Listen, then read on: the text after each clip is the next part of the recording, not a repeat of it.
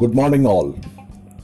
Today's good morning mantra is try to create your own happiness skill. Meaning, for example, if anyone is asking you, How are you? usually my reply is, I always try to be good to great.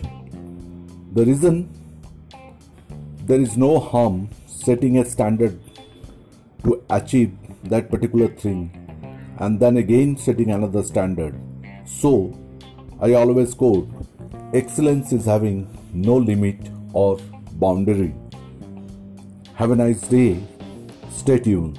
Thank you very much.